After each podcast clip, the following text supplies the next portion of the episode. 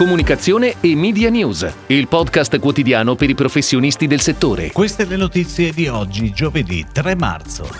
Anche a gennaio mercato pubblicitario digitale in crescita. Parmigiano Reggiano punta all'Inghilterra. Alla scoperta delle criptovalute con Young Platform. Uniting Group lancia la business unit A-Bit.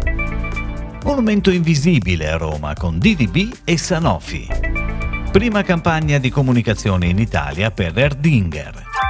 Gli investimenti pubblicitari rilevati dalla società Reply nell'ambito dell'osservatorio FCP su Internet registrano a gennaio 2022 una crescita del più 1,5%. Le analisi in termini di device evidenziano a gennaio una crescita maggiormente sostenuta di desktop e tablet più 4,9%, a fronte di un lieve decremento di quella relativa agli smartphone, meno 3,7%.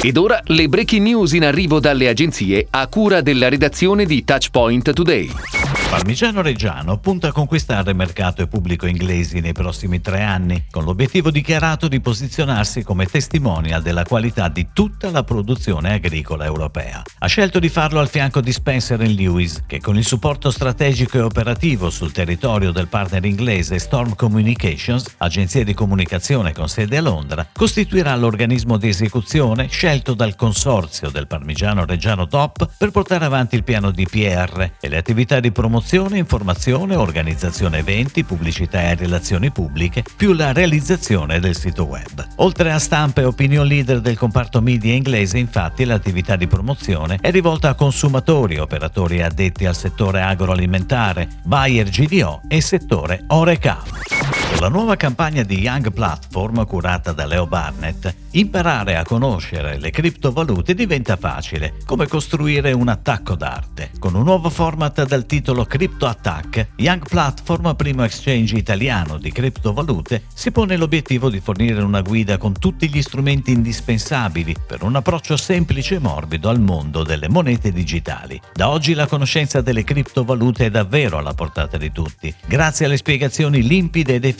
dell'idolo d'infanzia dei millennial italiani, Giovanni Muciaccia. I video disponibili sui social e per campagne ADV saranno raccolti in una landing page dedicata sul sito di Young Platform.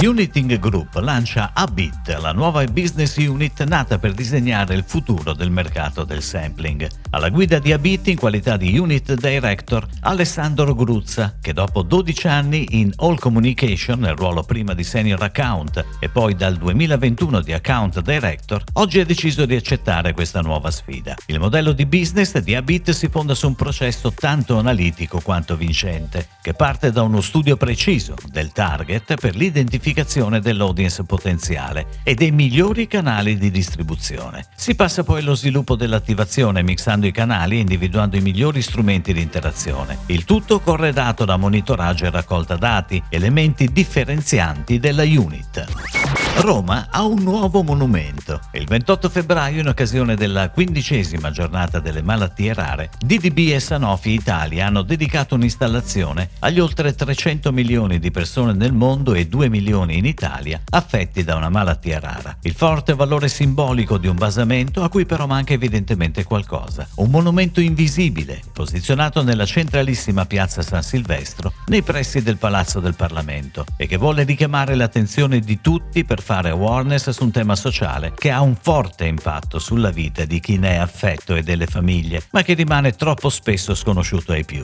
Il monumento invisibile dà idealmente il via alla campagna Storie invisibili che durerà per tutto l'anno.